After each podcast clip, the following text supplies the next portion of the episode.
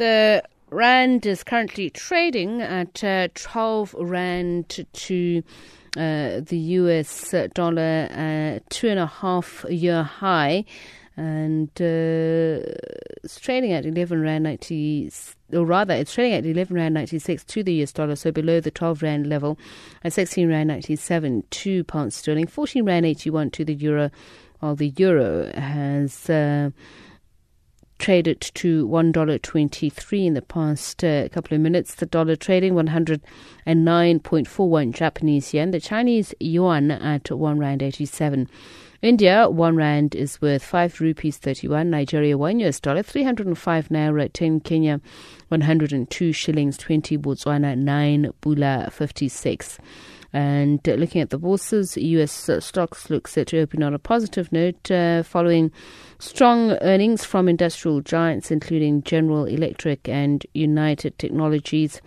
Europe markets are extending losses on the back of weaker utility stocks and tumbling tech shares. In Britain, the FTSE 100 half a percent in the red, while the CAC 40 in France is 0.1% down. G- Germany, the DAX has shed 0.1%. JSE mainly high at the side. The overall index is 0.3% firmer, 61,643, while financials gained 1%. Industrial 25 index weaker by half a percent. And the top 10 resources index trading 1% stronger. The platinum mining index is 0.7% up.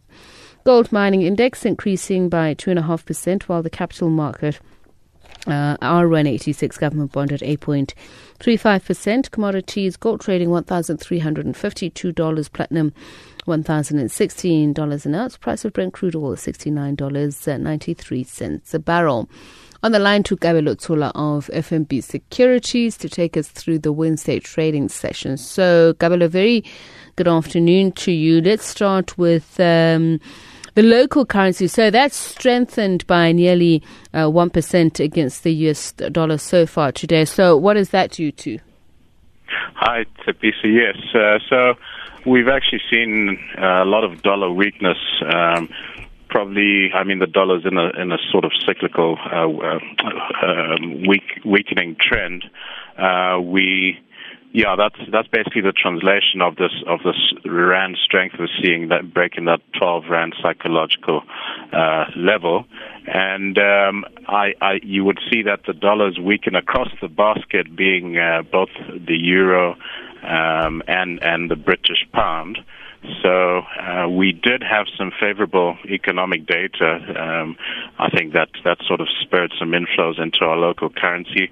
Um, the uh, consumer price index coming in there, printing 4.7% on a year-on-year basis. But again, still, uh, the backdrop would be that uh, emerging markets are still favorable, and uh, you know the money has to, to sort of find a way to to to go, and uh, South Africa's seemingly poised to take up a lot of that that inflow. Okay, so I suppose some of the data you're speaking about there includes the uh, CPI that's uh, risen slightly year on year to 4.7%. Yes, CPI coming in um, sort of in line with expectation, 4.7%.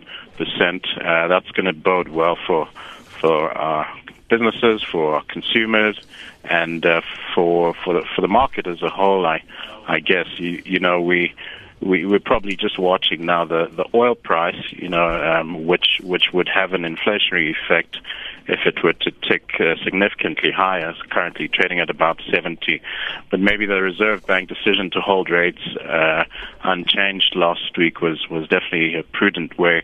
I imagine they're probably waiting to see how oil as a as a as a big impact on our economy is going to play out for 2018.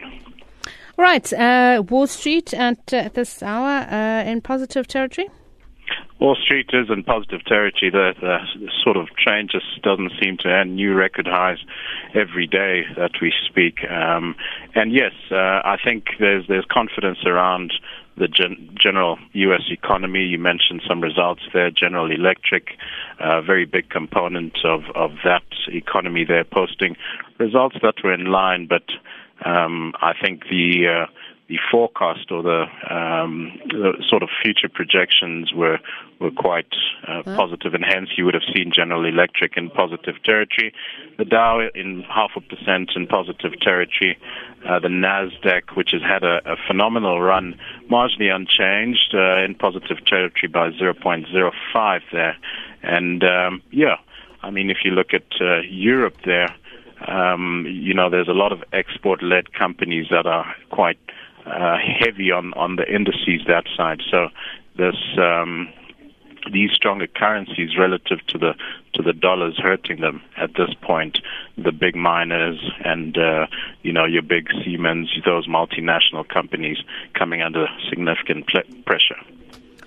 All right, thanks uh, for that, Kabelo. We'll speak again in an hour's time. Kabelo Tsula is uh, with FNB Securities, watching the markets for us this week. It's 22 minutes uh, to 5. We'll get into our arts, culture, and literature feature in just a moment.